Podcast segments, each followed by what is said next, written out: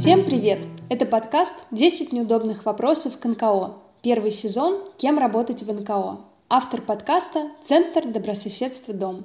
Если вы слушаете этот выпуск, значит вы наверняка задумывались над тем, чтобы работать в благотворительности, но не знаете кем и что хотите конкретно делать. Мы будем задавать неудобные вопросы представителям разных профессий некоммерческого сектора. Узнаем вместе, чем эти люди занимаются чтобы кто-то из вас, возможно, смог найти себя в благотворительности. Сегодня поговорим о профессии специалист по социальной работе.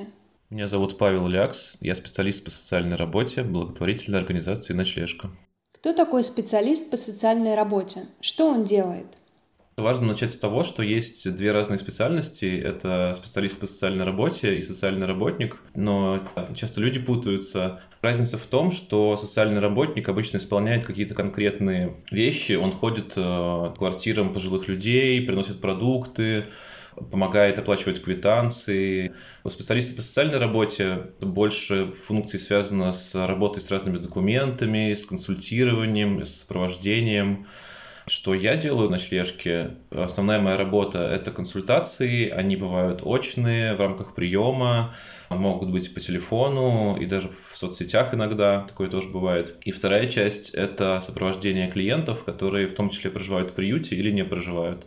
Сопровождение значит, что, например, мы вместе идем э, в какое-нибудь учреждение, в паспортный стол, в пенсионный фонд. И наша работа основана на том, что человек к нам обращается с неким запросом, с просьбой э, помочь ему, и исходя из этого запроса мы действуем. Например, иногда человек приходит с каким-то очень маленьким запросом, там, как сделать медицинский полис. И это часто требует, ну, скажем, одной консультации, а иногда запросы бывают очень серьезные, очень обширные, и тогда мы берем человека на сопровождение, значит, что мы будем с ним встречаться много, много раз, в течение большого времени часто. И наша цель — это дойти вместе с человеком до того этапа, когда какие-то изменения произойдут в его жизни, улучшающие эту самую жизнь.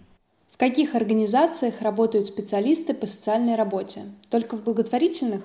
Социальные работники или специалисты по социальной работе часто работают в госсекторе, в разных службах социальной помощи, помощи малоимущим, пенсионерам, людям с инвалидностью.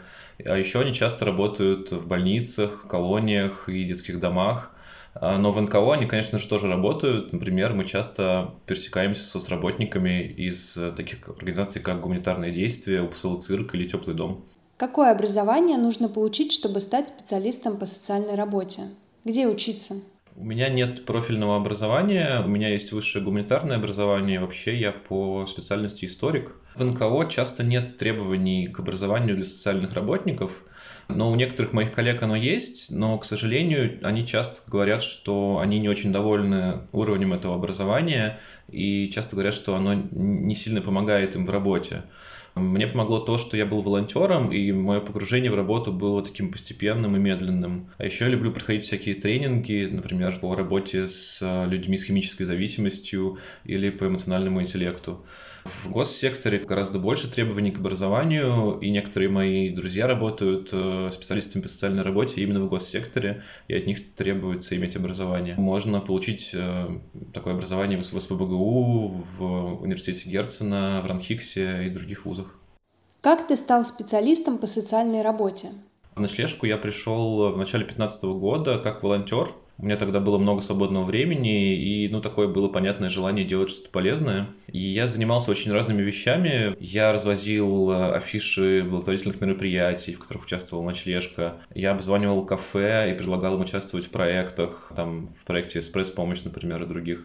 Я инкассировал копилки с пожертвованиями. Но в какой-то момент э, я стал больше времени проводить в социальной службе, так как это получилось естественным путем. И я начал, например, сопровождать людей в паспортные столы как, как волонтер. И мне ну, почему-то стало это интереснее, чем заниматься всякими разными такими фандрайзинговыми штуками. В какой-то момент я даже просто приходил в соцслужбу и говорил с работником, ребята, а можно я подержу вместо вас на телефоне? И это было немного странно, но насколько я понимаю, они были рады, и они, ну, как бы, они меня проинструктировали, конечно, и, в общем, я как волонтер сидел, ну, дежурил на телефоне, это, мне кажется, так еще до, до меня и после меня, кажется, так никто больше не делал. Через год, в начале 2016 года, мне предложили работу, мне предложили работать специалистом по социальной работе. Какими качествами должен обладать человек, чтобы быть эффективным специалистом по социальной работе? Термин эффективность, он такой очень ну, субъективный, все по-разному его понимают, и поэтому в этом вопросе я расскажу про то, какие качества помогают мне в работе, помогают не выгорать, помогают оставаться вообще в этой сфере. Одно из главных качеств — это интерес к людям, такая понятная вроде вещь. В своей работе я очень много времени общаюсь с разными людьми, не только с бездомными, но, например, с сотрудниками разных учреждений. Мне приходится иметь с ними дело, общаться, выстраивать какие-то отношения. Ну и мне, в принципе, интересны разные люди, потому что у них у всех такой удивительный разный опыт, и мне всегда интересно его узнавать. Второе качество — это терпение, и это про то, что у всех людей есть свои особенности в коммуникации. Кто-то любит говорить очень много, кто-то, наоборот, кого-то очень сложно разговорить, наоборот кто-то не сразу понимает тебя, кому-то нужно переформулировать вопрос. Терпение — это еще про, про то, что было здорово уметь слушать, про эмпатию, и это еще про то, что у нас бывают очень длительные сопровождения с откатами назад, когда нужно проходить разные инстанции, суды, и все это может длиться, ну, ощущение, что длится бесконечно, но на самом деле это бывает длиться год, два, и это, конечно, бывает тяжело, и терпение точно нужно. Еще одно важное качество – это такая некая устойчивость, это про то, что не погружаться полностью в проблему человека с головой, а оставаться устойчивым, с точки зрения своих эмоций, и чтобы избегать, опять же, эмоционального выгорания. И устойчивость — это еще про готовность к неудачам, потому что человек, э, бездомный человек, может просто не прийти на следующую консультацию, пропасть или вернуться, допустим, через год, и ты должен быть готов просто начать с того места, где вы остановились. Устойчивость это про то, что тебе могут отказывать в разных инстанциях, грубо разговаривать, э, не соблюдать закон, или наоборот про то, что человек может быть выселен из приюта за нарушение правил, и ты тоже должен быть к этому готов. Какие есть основные правила работы с клиентом, которые относятся к любой сфере социальной помощи? Важное правило – это разделение проблемы и человека. Это начинается с языка, на котором мы говорим. Э, мы не используем слово «бомж», например. Говорим «бездомный», «бездомный человек». Мне вообще нравится словосочетание «человек в ситуации бездомности». Оно предполагает, что человек вот сейчас в такой ситуации, а может быть вне этой ситуации, может из нее выйти. И, соответственно, мы не считаем, что человек какой-то весь проблемный, неправильный. Э, мы считаем, что есть человек, а есть его проблемы. Более того, часто их причина не в человеке, в несовершенстве многих систем помощи, например, или систем профилактики бездомности. Второе правило – это разделение ответственности. Это значит, что я не беру на себя ответственность за жизнь человека. Я остаюсь в позиции помогающего специалиста, и моя ответственность – это помогать человеку двигаться в сторону желаемых для него изменений, поддерживать его и делиться информацией.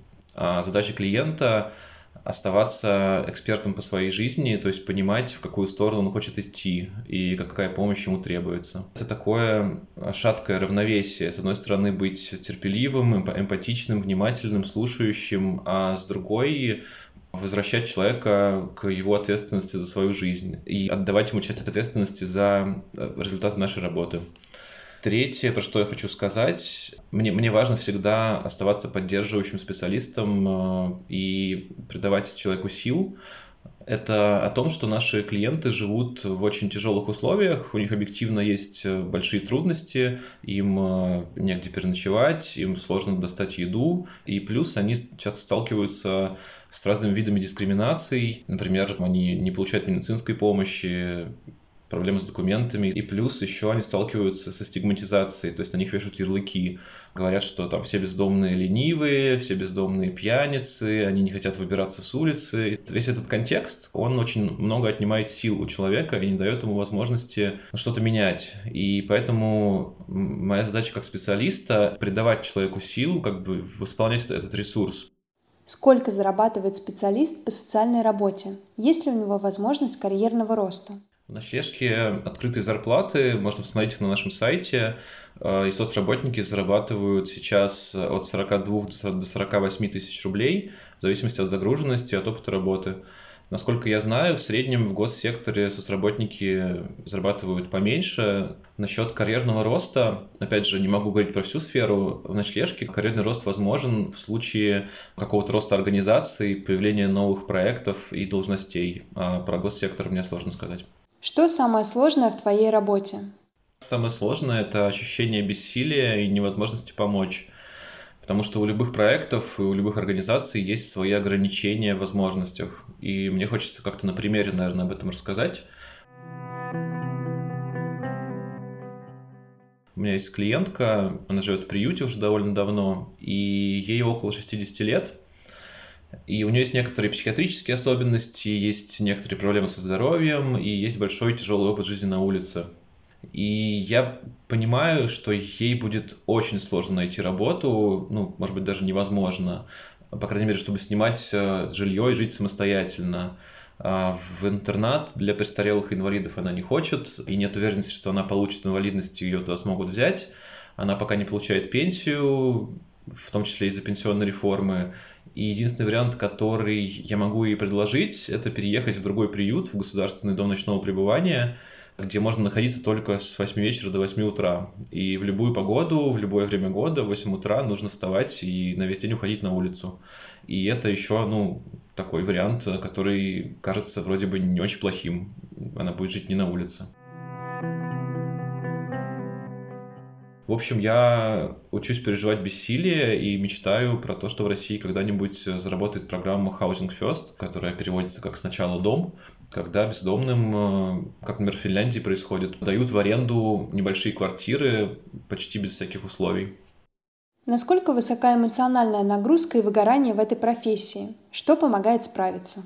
Нагрузка довольно высокая, потому что ты так или иначе постоянно сталкиваешься с горем других людей. И первое желание — это броситься помогать, отдать все силы, решить все проблемы. И если так происходит, то твои силы очень быстро заканчиваются. Дальше действуют механизмы выгорания. Ты становишься постепенно черствым, работа не приносит тебе никакого удовлетворения, а приносит только злость, э, грусть и отчаяние. Но при этом выгорание — это такой некий процесс, и нет четкого разделения, что вот человек не выгорел, а вот э, уже выгорел.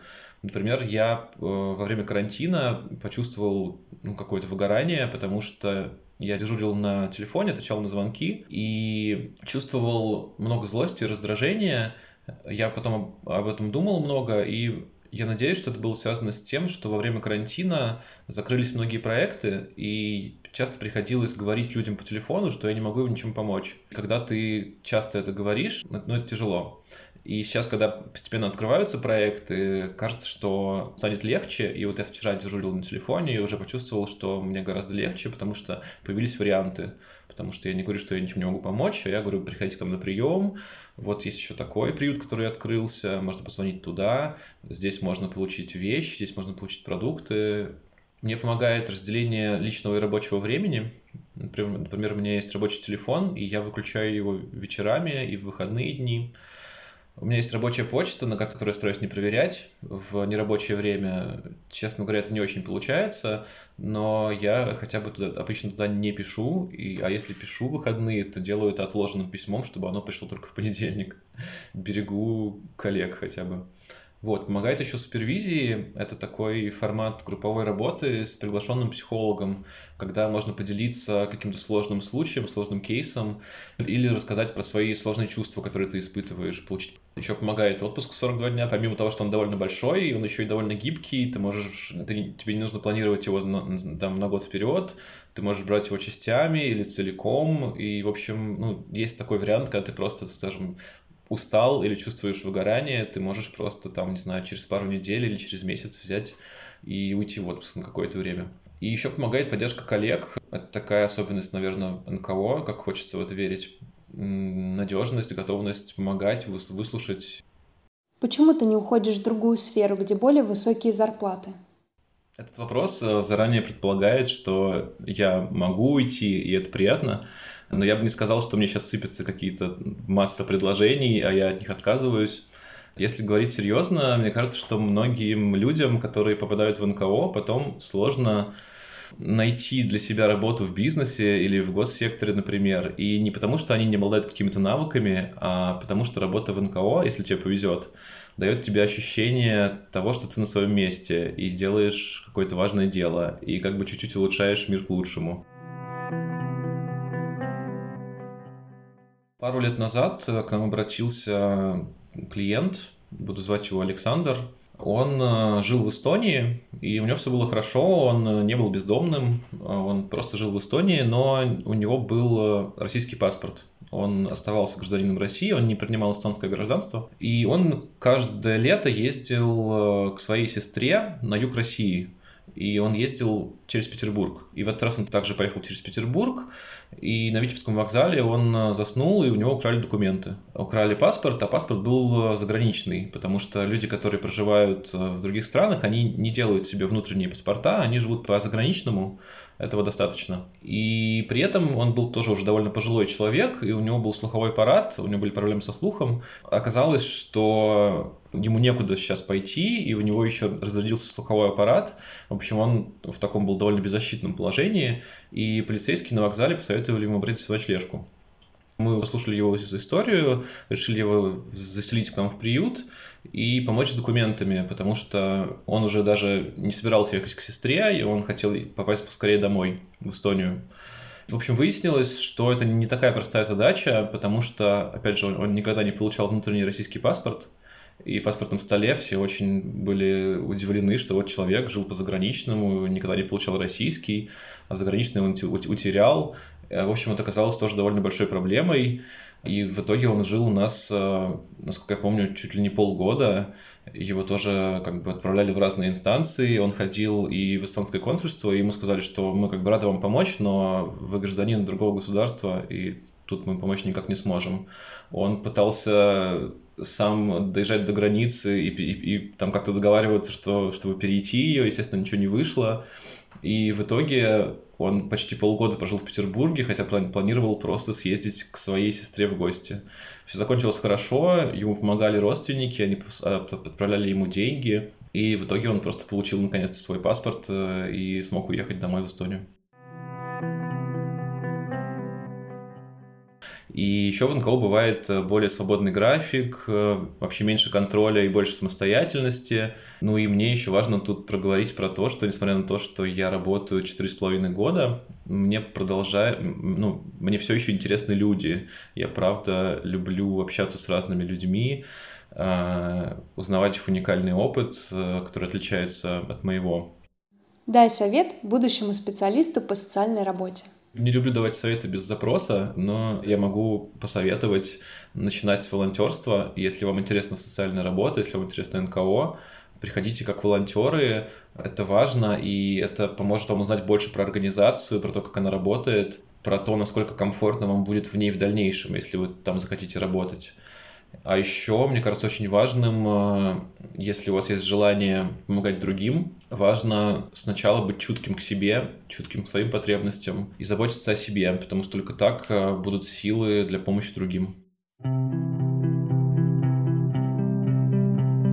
Спасибо, что слушаете подкаст «10 неудобных вопросов к НКО». На наши вопросы отвечал Павел Лякс из благотворительной организации «Ночлежка». Он рассказал о профессии специалиста по социальной работе. Над этим выпуском работали Вероника Сидинина, Елизавета Ефимова, Арина Миксюк и Дарья Жукова. Слушайте подкаст «10 неудобных вопросов к НКО» на платформах Apple Podcast, Google Podcast, SoundCloud, Яндекс.Музыка, подкасты ВКонтакте. В следующем выпуске мы поговорим с руководителем проектов благотворительного фонда Константина Хабенского. Зовут Кристина Равина, и я... Я отвечу, как думаю. Не, ну э, ладно, подожди, сейчас я еще, может... Что? Почему? Я не сказала, что его нет. Я сказала, что очень, э, ну, я сама видела очень много историй сотрудников, которые приходят и выгорают э, быстро. you